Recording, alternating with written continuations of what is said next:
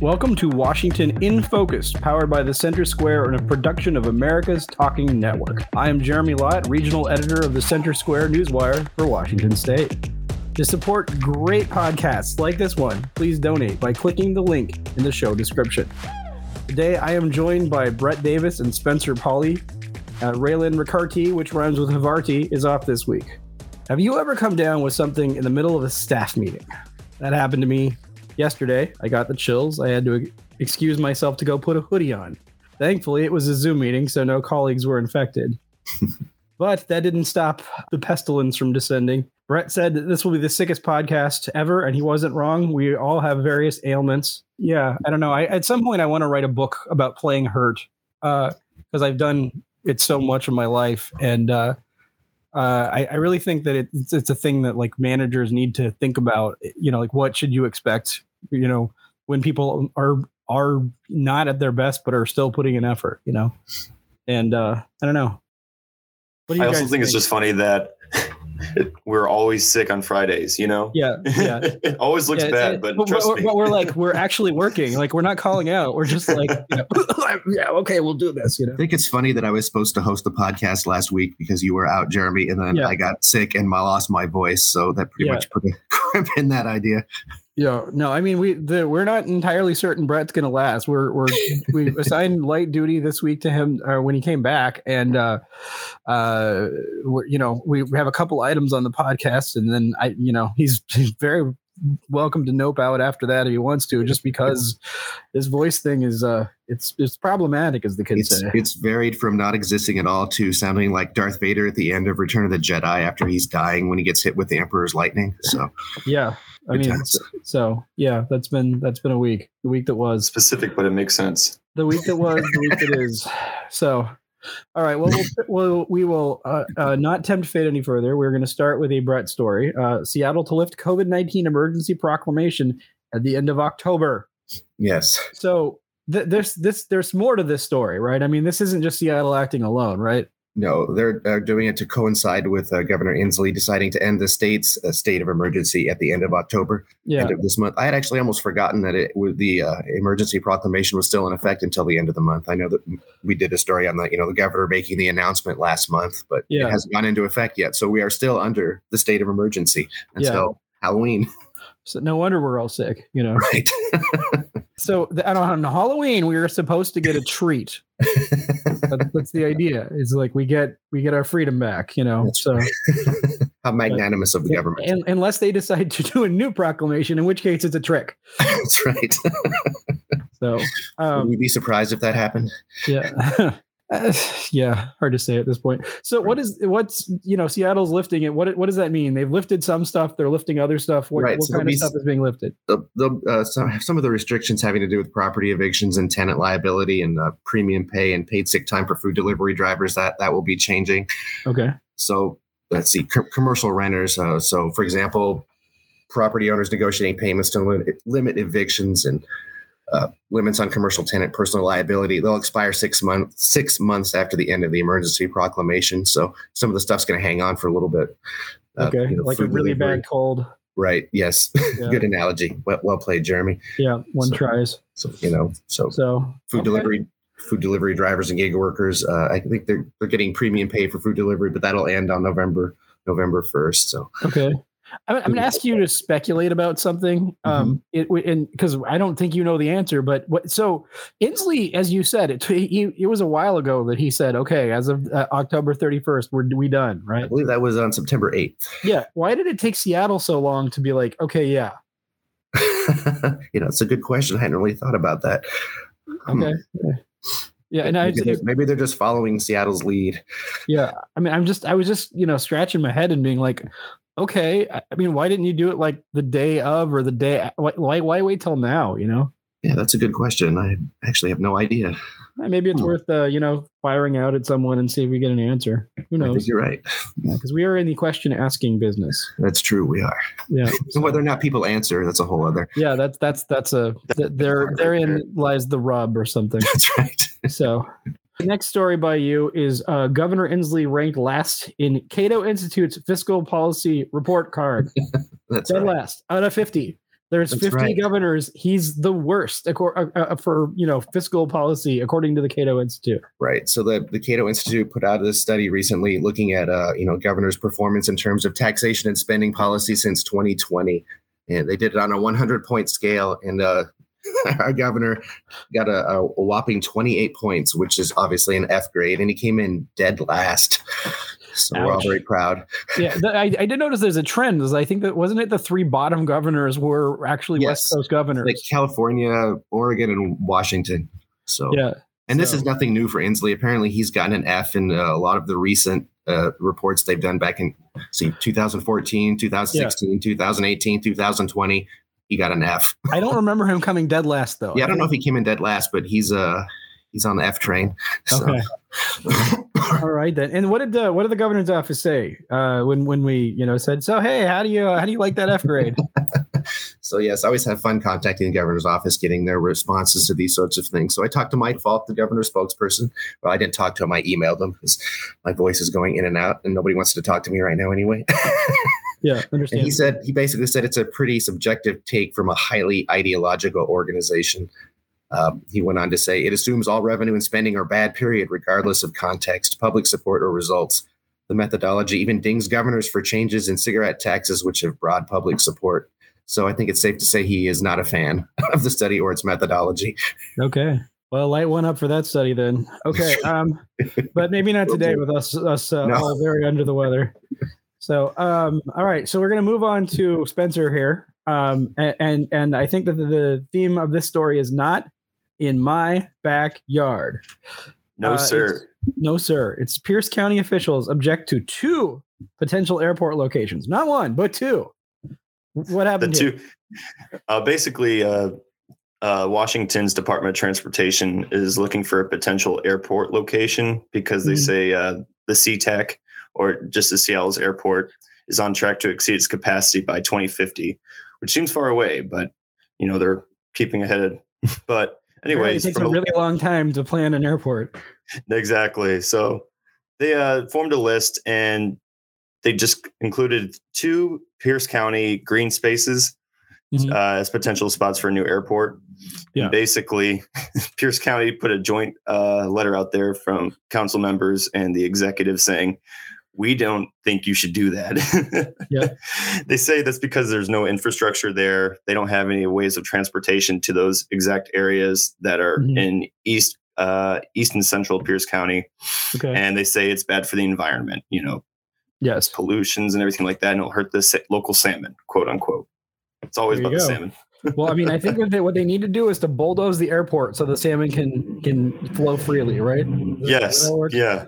That's how it goes. That plan sounds fishy, Jeremy. Damn, Brett. Even when you're sick, you always got one. I know. I try. Yeah. Okay. This isn't the piece that I edited because I was again sick. Were you sick? I did. Send a letter up the a message up the chain asking a certain supervising editor if he would take that one because I did not feel up to it at the moment. Uh-huh. But I don't know. Was there anything about this story that surprised you or delighted you? To me? Yeah. I just think it's funny when it seems like county officials are like, please do not try to build an airport in our area. We do not want that. It reminds me of Denver. The Denver airport is nowhere near Denver, Yeah. I bet they had the same issue there. Yeah, I think it's just like a clash, it seems, of like state departments versus county departments or just county officials. It's a clash right there. It's interesting to see that firsthand here. There was many, many moons ago, they were trying to figure out what to do when, the kingdom was going to be brought down and they were going to be building some kind of a thing for both the Seahawks and the Mariners. And briefly it was thought, well, what, let's not do them in the same place, there was one area that was looked at and, hey, maybe we could do it there. The problem was there were more lawyers per capita in that area than anywhere else, and the lawsuits would have been prohibitive, so they didn't do it. That's hilarious. Yeah. Most lawyers per capita? Yeah. Too many lawyers. We don't want all those lawsuits. Forget it. You have to consider that now in the future. Yeah. So, all right. So our next one is, this is some enterprise reporting by Spencer here. Extra staff to clear tax exemption backlog denied in King County's proposed budget. What happened here, Spencer? So basically, when King County, the executive Dow Constantine put out his proposed budget, just looking through so many pages of it, you see that there's a designated section for what they didn't fund. Mm-hmm. And number one was that the King County Assessor's Office requested additional funding to hire staffing to clear a backlog of senior property exemptions applicants. Okay, and what is a senior property exemption? Basically, it's seniors who make less than $60,000 can apply so that they don't have to pay high in property taxes, which keep increasing in the county. You got to think they're on fixed incomes and stuff. So let's say they can't afford to pay more, basically. Mm-hmm. Let's say you make you have a set income of $60,000 and a good chunk of that goes to property taxes. You're left trying to live off of, maybe I can't give an estimate, but it's not enough money. But basically they couldn't fund them. They said it was because of state limitations. Well, I read about we're talking about state limitations. The executive got back to us and said, we asked for a comment. They said, well, because the state only lets us tax in a few ways, right? Mm-hmm. And property tax and whatever the other one was, and so we can't just easily tap another revenue source to just pay for stuff all willy nilly.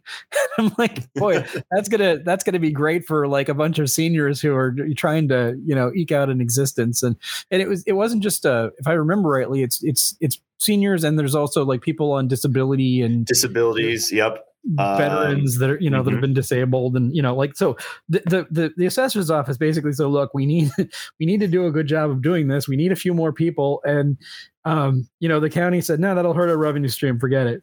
Yeah, I wish the assessor was able to talk to me. We set up something, but it just didn't work out. But if eventually I can talk to him, One of our questions that we would like you to answer, Mr. Assessor, is so if people are in the pipeline for an exemption, can it be retroactive once it's finally granted? We want to know the answer to that question. So that'll be a big one right there. Yep. So, all right. Our next story is Bellevue to go big on homeless spending with federal dollars. What happened here? It's just basically a tale of two cities, it seems. It's a city of Bellevue, which we call Expensiveville. They are using our American Rescue Plan Act funds, which is just federal dollars. They're using $10 million that they still have from $20 million they initially received. And they're just using it towards human services. It's a broad term, but basically they're going to try to work on their homeless issue, which I think when I was looking at the story, I was comparing it to neighboring Seattle, and it's just, you're comparing Seattle, which is a beast for homelessness issue, but to Bellevue, which is almost a beauty when it comes to this sort of thing. But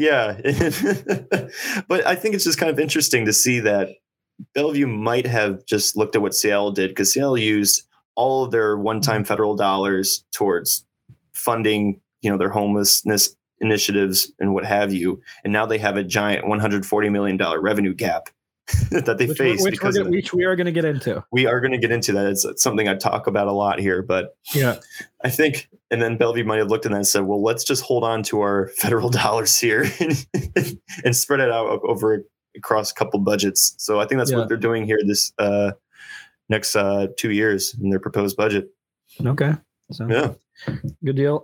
So yes, and that leads us to our final story of the day. Seattle assembles work group to address $140 million revenue gap. Now, if I understand this correctly, and I may be wrong, the mayor in his budget said, here's how you fix the revenue gap, basically. But they're also doing this as well. And so you might have like two competing squabbling bodies basically arguing over how you square the circle.